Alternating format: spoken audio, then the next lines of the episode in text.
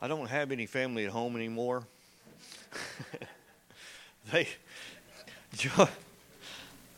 Ginger and Izzy and Jody and Ava went to for, for Izzy's birthday. They went to New Orleans to Miss Universe, and I hate I had to stay here and hold down the fort.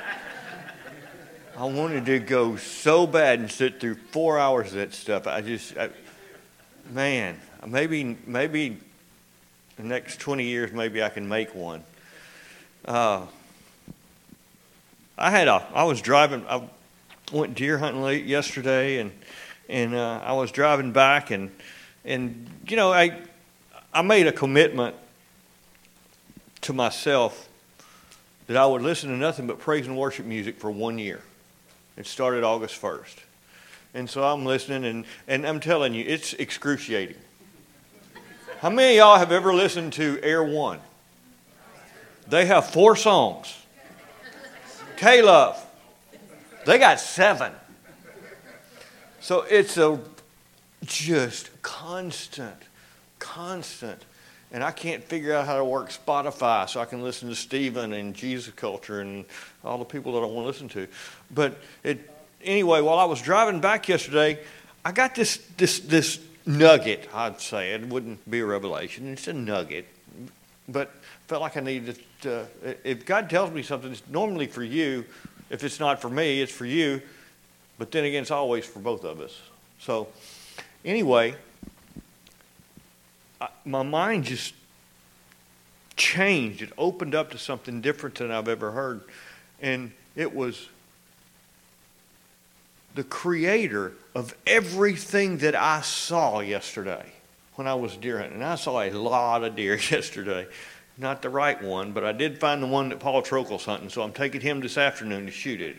So, uh, but um, the creator of everything that I saw, all of the wildlife, all the beauty, everything in this world, the oceans, the mountains, everything, I know who made that.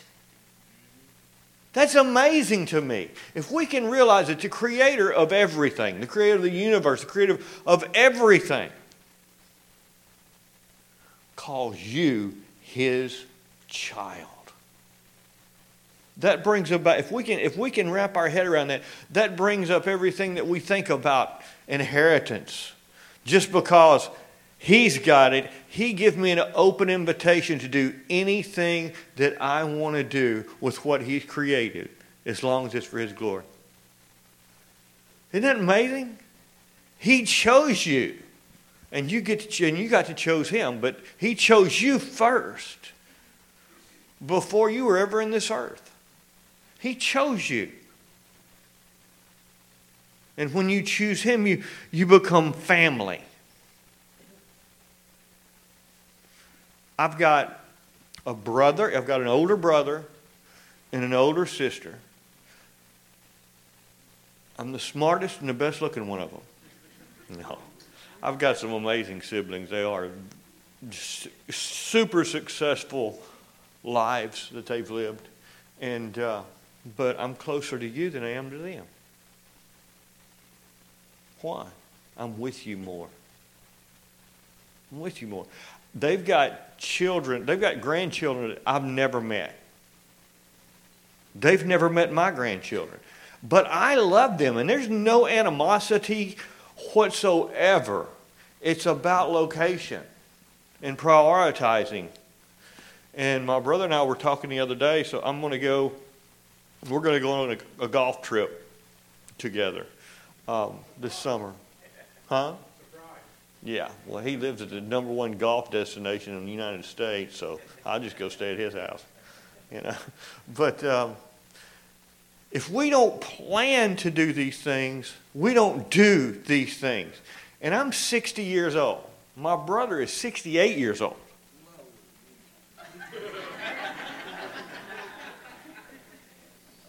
They, my brother and sister already graduated from college before I ever got to high school. Uh, I was kind of a late, late baby, you know.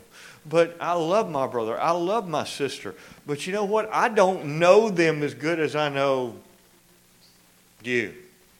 or you, you. Why? Because I don't spend time with them.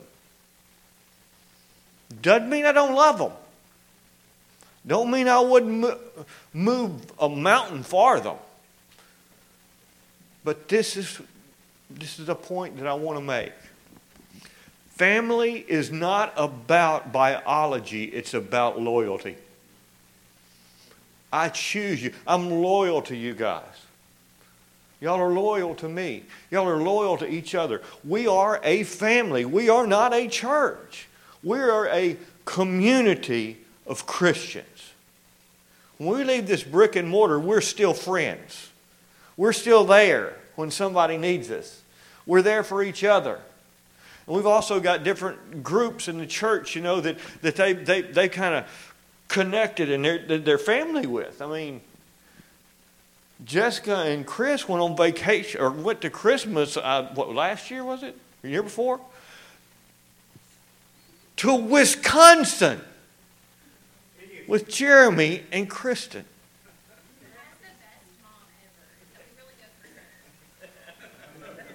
And they had a blast. You know why? They're family. They're family. There's nothing that Chris wouldn't do for Jeremy or vice versa, or Kristen and Jessica and Katie and Travis. And, and you know, I mean, look at the bond of the Generation House ladies. They work together, they live together, and they still like each other. That's like a marriage, nearly, you know? But that's what family is. Jesus calls us his family, his children, his women, his men of God. You know, y'all know my thing about children of God. Grow up, God's looking for men and women of God. He's not really looking for children. He, he'll train children up, but He expects us treat each other the way we should treat each other. I've got three grandchildren. Three grandchildren. About to have four in March. I didn't have any a little over a year ago. But you know what? I'm special. In March, I'm going to have four grandchildren. Do you know how many grandchildren God has? Because He doesn't look at biology as family, He looks at loyalty. Just because your mama and daddy were good Christians, they prayed for you, doesn't mean you're getting to heaven. Doesn't mean you're in the same family. Are y'all following me? There's a lot more than the books, than the pages and the words on a page. There's more to it. It's about connecting, finding people in your life that are Christians, that are like minded, that you can develop a bond with, that you can, you can bring in, and, and their family. The Lee family is my family multiple leads, actually, on this side and on that side. I remember my, my best and oldest friend, his last name was Lot, Kevin Lot. We're family. There's nothing we would not do for each other. Absolutely nothing. Have we had arguments and disagreements in the past? He's the only man I know that's more hard headed than I am. But we're not going to let anything come between the relationship that we have with each other because it's valuable. It's valuable. And that's the way that I feel about God. I don't want to do anything to Him that's going to degrade or devalue the relationship that I have with Him because His love's unconditional, so mine has to be as well. Right? If His love's unconditional, what's yours supposed to be? Man, I'm not even on my notes, but I'm having fun. If you read in, in Matthew and in Luke, you'll find the genealogy of Mary and you'll find the genealogy of Joseph. It's important, isn't it? It's important that God put Joseph genealogy where he, uh, all the way back to Adam. And he marries all the way back to Adam. But you know what? God doesn't have a genealogy.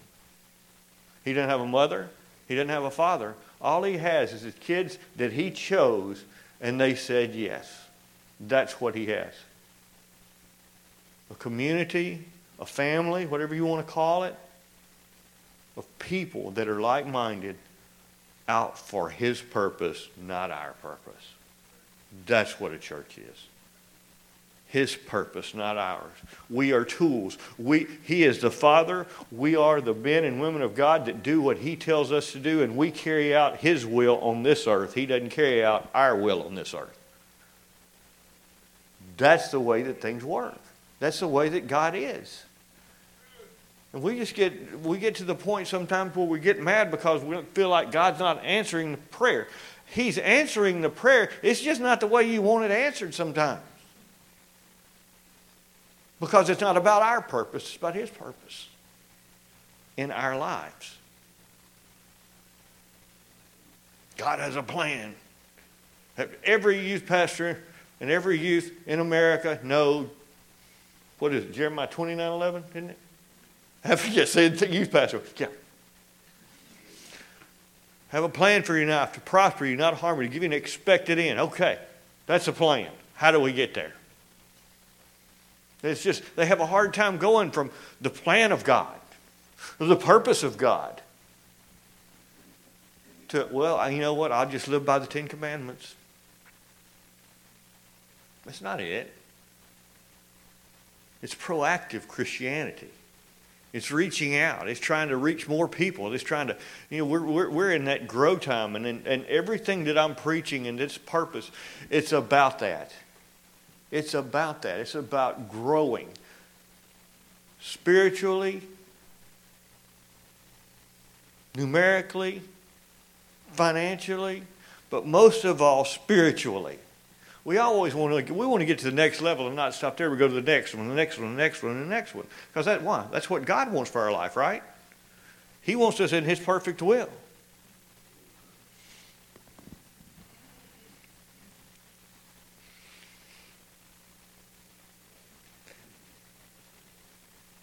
How many disciples did Jesus have? Twelve. A dozen, right? He had twelve. But he also had 70 more, if you read Luke 9 and 10. But he had the, the main 12, were the 12 chosen, and he chose 70 more. And out of those 82 people, he had an inner circle of three men Peter, James, and John. There's more recorded about him just talking to them than there is anybody else. Those were his inner circle, his tight group of friends. Jesus had, I've got, like Stephen, I don't consider Stephen Dickerson a friend. Because he, I consider him more of a son than I do a, I mean, my gosh, he's been at my house. How, how old are you? A long time. That kid broke more stuff than my other three kids combined. That is true. And if you ask him who broke it, Joel did. Joel did. Every time. See, I know his responses. We're close enough that I can that I can ask a question I know he's going to answer. That's family. It's not biology. It's family. Who does the best? I'm just, I'm, I, I don't know why I'm doing this, but I'm going to do it anyway. Who does the best Donald Trump impression of anybody on the earth? Everybody is, uh, people are pointing at Justin, everyone pointing at him, pointing at him, because it's hilarious. But if Justin is close to you, he, he's not, he's kind of shy until he gets to know you. Then he will keep you laughing. He's hilarious. And people say, that's a real quiet guy. Oh, you don't know him like I do. Nobody knows you like God does. Am I making the. The back and forth, the back and forth.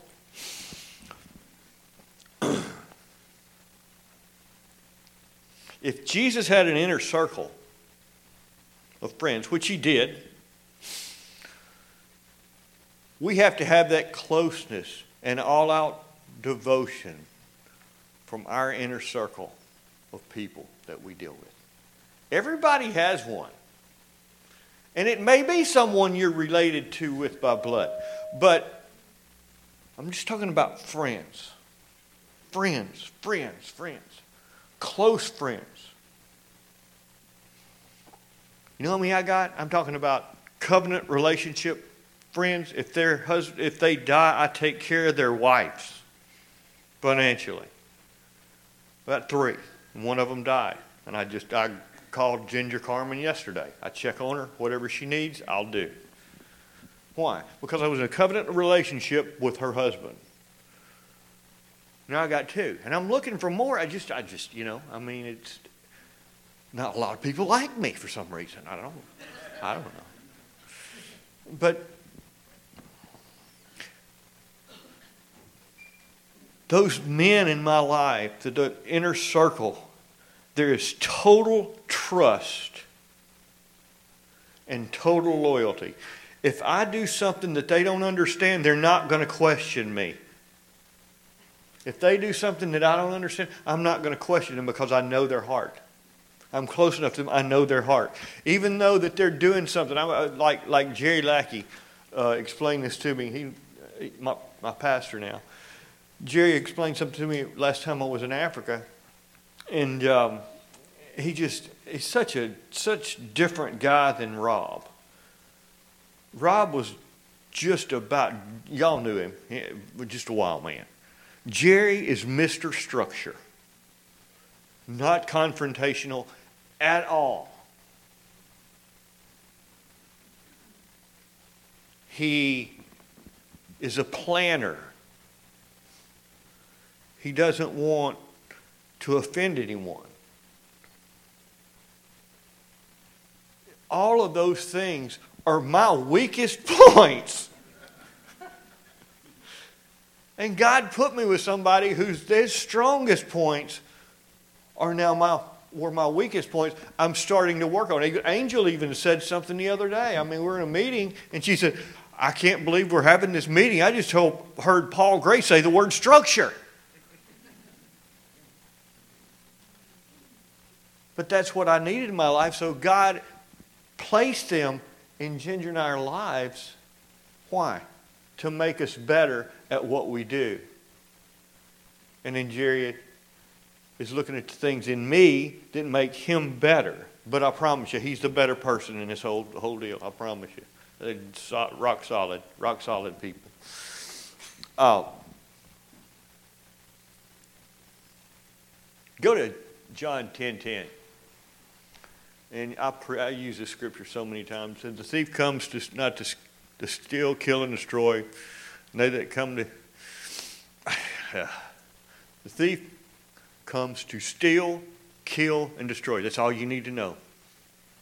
The devil wants to kill you. He wants to steal everything you have and utterly destroy your relationships, your family, your community, your church. He wants to destroy everything good in your life. Am I wrong? Is that what the word says? He comes not but to steal, kill, and destroy. Now we all know this, correct? But how did he how does he do it? That's what people can't explain to me. Because I ask a lot, okay, how's he well, he wants to he wants to destroy your witness. Well, that's my choice. He can't do that to me. It's my choice to keep my witness. The devil's not going to take my witness. Tell me, tell me how so I can combat this. Tell me how. Will you get in the flesh? How? How do I get in the flesh? Tell me how. What, what are you talking about? I've had these questions, you, you know, in my early Christian life, and fortunately I had peop, good people that taught me. You know what the devil tries to get you to do? Oh, I'm getting ahead of myself, but I'm going to do it anyway. he tries to get you to act off of your emotion. Emotion is flesh. That's all it is. Emotion is flesh. That's what the Bible says, getting in the flesh, you know, it, it's carnal. That's what it's talking about. Making a decision based upon emotion is always wrong. I know. Somebody makes me, years ago, somebody would make me mad, what would I do? I would get emotional. I'd hit them in the face. It was not always a good decision because a lot of times they hit me back a lot harder and a lot faster than I hit them. Wrong decision, but it was based off of emotion. Anything based off of emotion. If somebody tells you something that makes you emotional and you got a decision coming up, you better get that thing out of your life before you make your decisions. Because you're going to make it in the flesh and it's going to be wrong. Anybody agree with that? Y'all are just full of amens this morning. Amen? See, I, if I say amen, y'all say it. It's, it's, it's, y'all can't help. Amen? Amen. See?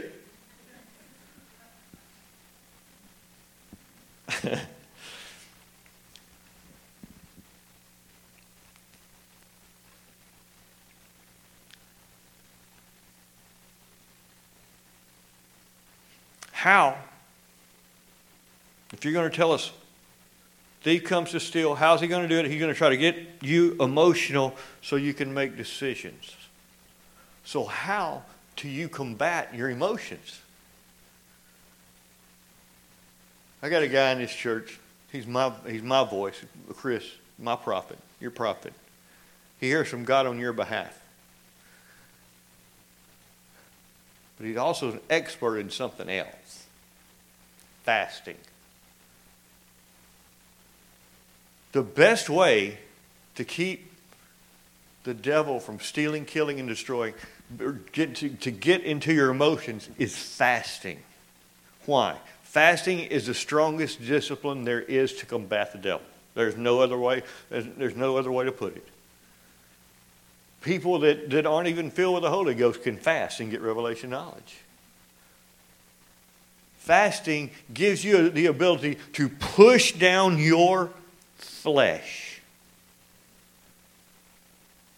I don't even know this is this is a crazy question. Let me ask, Chris, when's the last time you were on a fast? Yesterday. Yesterday.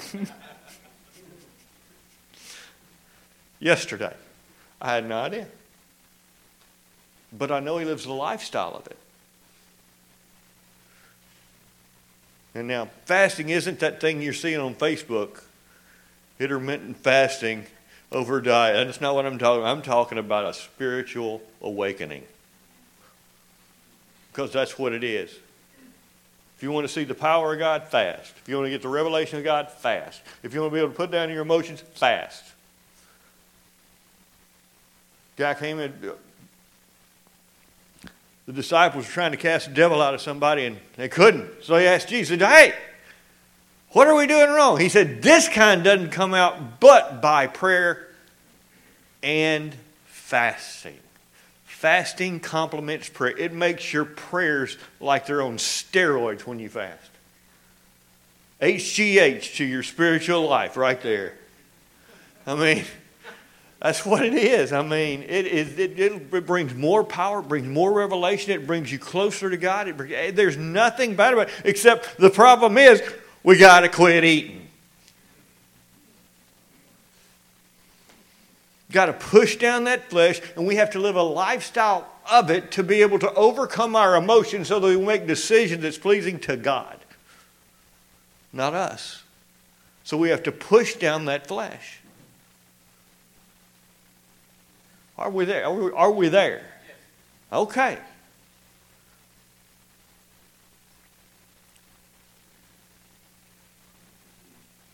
God doesn't have grandkids.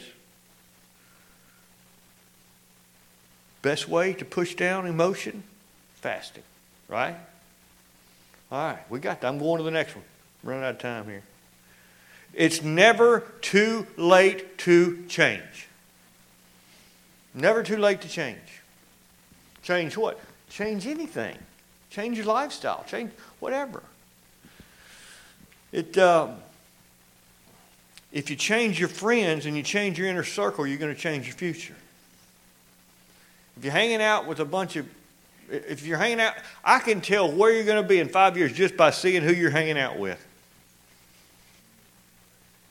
If you're hanging out with the wrong people, you're going to do the wrong things. You're hanging out with the right people, most of the time you're going to do the right thing. There's a, a thing called witnessing. It's when you try to lead people to Jesus. That's not your inner circle of people. The, your inner circle of people should be doing it with you. You can't call someone your inner circle if they're not even in your family. Why? Because there's no loyalty. None. None. All right, here we go. Never too late to change. I've been waiting for this all week long. I hope I get it right. There's a guy who lived in Stockholm, and he, his name was Alfred. Not just Fred, Alfred. That's a cool name. I like that name. What's your name? Alfred. Alfred. You don't hear that name very much. But his name was Alfred. And Alfred was a very, very wealthy man. Okay? Money, generational money. Why? He lived in the 1800s. And uh, the man invented dynamite. He built the world's first torpedo. I mean, he amassed a fortune by working in that field. He had a passion for it. He loved it. He loved war. He, was, he got, got his degree. I mean, 1800s. He went and got his degree. Invented dynamite. The nitroglycerin. He figured out if you could put that in with TNT, it was more stable to work with. This guy was a genius. And one morning, he gets up and he makes himself some coffee and he goes to the door because that's back when the day of newspapers, you know. And uh, throw his news, guy throws his newspaper up on the porch. He goes out there and he gets the paper and he sits down and he's drinking his coffee. And he gets to the obituaries and he's in it. There's his name.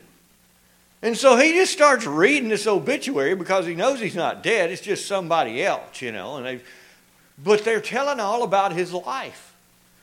It's what had happened when somebody with the same name had died. They assumed it was him, and they took his information and put it in the obituary. And he read it and he started crying. He said, This is not what I want people to believe about me, about my life. This is not who I am. Everything they wrote about me is about destruction and war. He said, Everything that I did was to keep from having war, even playing field all the way around. I don't want to be remembered like this. So he goes down he, to the newspaper, you know, there wasn't telephones. He went to the newspaper, he said, Hey, I'm, I'm Alfred. I'm not dead. You got the wrong guy. Would you, would you please do a retraction tomorrow in your paper and tell everybody that I'm not dead? I said, Yeah. So, with all of the money that he had made, I mean, it was a lot, he decided he was going to change his life. He was in his 50s. He decided he was going to change his life for the better. And so he, he got a, a council together, and they were going to look at different areas, like in literature, um, peace, things like that. And so Alfred Nobel, you ever heard of the Nobel Prize? That's Alfred's. He changed his entire life from destruction to the Nobel Peace Prize, uh, all of these things. It's still going on today. It's never too late to change. If a guy who's known for destruction is now known for peace for the rest of his life can change, how easy it is for us. All it takes is dedication. That's all it takes. I'm going to do this regardless. People wonder I do things. That's why I say I, am going to do this. I don't care if you like it or not. I don't care how hard it gets. I don't care how. This is what I'm going to do. And when I get to that point, I'm not going to stop till I do that. We have to have that type of mentality. If you don't like the way that you are, it's easy to change. And God's there to help you because He's not going to help you for the worse. He's always going to help you for the better. Always. Always. Never too late to change. All right, here we go. Last point. Terry, say amen. There you go. Go to Romans 12, verse 1 through 3. I beseech you, therefore, brethren, brothers, family. So he's talking to Christians, right? I beseech you, therefore, brethren, by the mercies of God, that you present your bodies as a living sacrifice, holy acceptable to God, which is your reasonable service. And do not be conformed to this world, but be transformed by the renewing of your mind, that you may prove what is a good, acceptable, and perfect will of God. Three wills, correct? For I say, through the grace given to me to everyone who is among you, not to think of himself more highly than he ought to think, but think of himself soberly as God has dealt to, here we go, each one a measure of faith. There's a good, there's an acceptable, there's a perfect will of God in the family, amen? Right? But it says in the second verse. But it also, you can take that down. It also says that we all begin with the same measure of faith.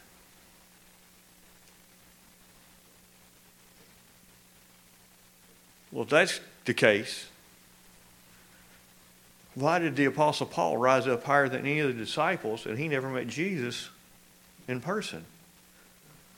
He began with the same measure of faith that I did. He just did a little bit more with it, didn't he? Because he knew there was a good, there was an acceptable, there was a perfect will of God. And he wanted to be in the perfect will of God, so he used his faith as much as he possibly could. He did everything he, he was determined. He gave his life. Um, we, we seem to think of Christianity as a side note. We're going to get our education, we're going to get a good job, we're going to get married, we're going to have kids, and we're going to go to church. That's not a Christian life. If Christianity is not the first and foremost thing in your life, you're not a Christian.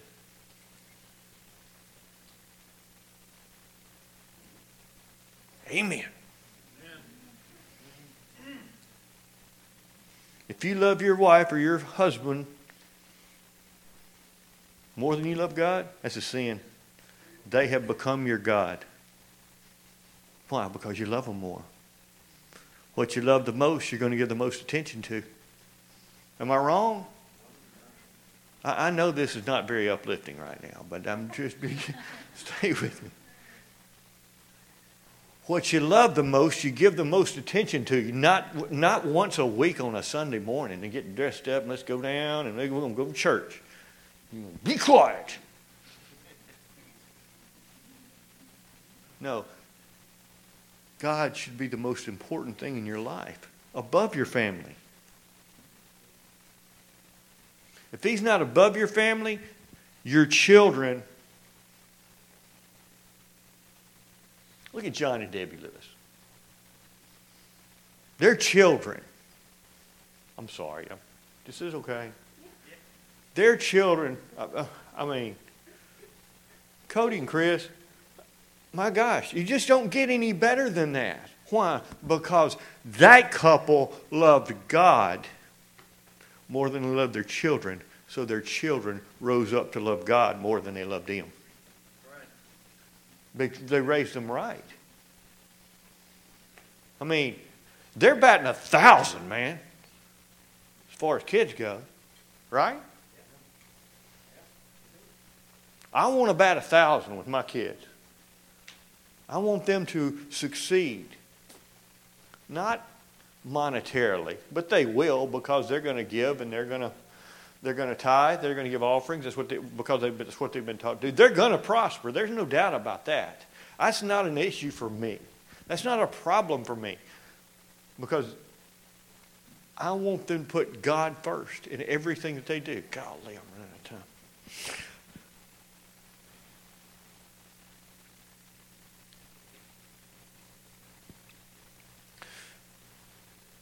This verse, point one through three, it tells me one thing that God will let you live on whatever level you settle with. You can get saved, live a, live a good life, go to heaven. You're going to be in the cheap seats, but hey, you may. Right? Or you can give it everything that you have. Because God tells us in these three verses there's three wills good, acceptable, and perfect. You're never going to hear, Well done, my good and faithful servant, servant with good and acceptable. You made it. Back there. Back row. I want to hear, well done, good and faithful servant. That's what I want to hear. And it tells me that if we all begin with the same measure of faith, that if I pursue that faith, I mean, y'all know the stories. The first year I was saved, I believed God for a free Coke every day. The second year, a free lunch. I mean, I mean, I, I do these year-long projects through my life, all through my life. Like I'm on one now. Listen to praise and worship music. Oh my gosh, I've got to learn. Stephen's got to teach me how to get Spotify, hook up my Jeep. But okay. I do these projects. Why? Because I want to exercise the faith. If we all begin with the same measure, if I'm not exercising the faith that I already have, I'm not going to get any more. Faith comes by hearing, hearing by the Word of God. Romans 10 17. I'm in my Word. Why? I want my faith. I want my faith.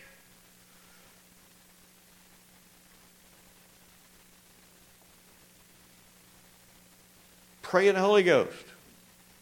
I want my faith stronger. I want more faith. I want more faith. I want more faith. If you want more faith, you got to believe God for more than you have. That's called faith. That's where we're supposed to be headed. That's where we're supposed to be going. We don't want to, we don't want to be a community. We don't want to be a family of acceptable. We don't want to be a family of, ah, pretty good. We want to be a family, a community of believers together that's striving for the perfect will of God for our lives. And the only way to do it is to exercise the faith that you have, and you keep a tight, tight, tight inner circle, a, a, a trusted community of friends, covenant relationships that you'll do anything to keep that relationship. You won't let money come between that relationship. You won't let uh, arguments. You won't let anything come through there because the relationship is the most important thing. Why? Because God is relational. And if you can't have that relational relationship in a group of people, that means you're not in a good relationship with God. Your relationship with God is going to reflect in your relationship with people. It always does. It always does. And we want better people. We want better people around us. I want somebody pushing me or pulling me, trying to get me to go further and to do more. I don't want people to say, Oh, you're doing such a good job. I don't want those people in my life. I just don't. It's nice to be say, hey, that, yeah, hmm, that's good. Okay. I want that thing from God. Well done. Well done. That's what I'm striving for. And as a body of believers, that's what we should all be striving for. Not the good, not the acceptable, but the perfect will of God for our lives. And we're going to do everything we can to stand up. Let's just make a commitment right now to God and to each other that we're going to We're going to make each other better. It's time to grow spiritually. It's time. It's time to go to the next level. The way to do that is have friends that are going to push you to the next level, and you're going to push them to their next level. You're going to have that inner circle of friends. Let's all raise our hands. Father, we come to you in the name of Jesus, Father. Father, right now, Father, I commit to doing more.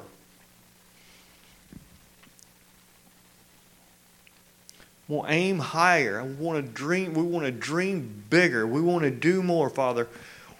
Not for our sake, but for the sake of Christ, Father. That you sent your best for us, Father, and we're going to do our best for you, Father. And we're going to make that declaration right now in Jesus' name. Amen. Uh,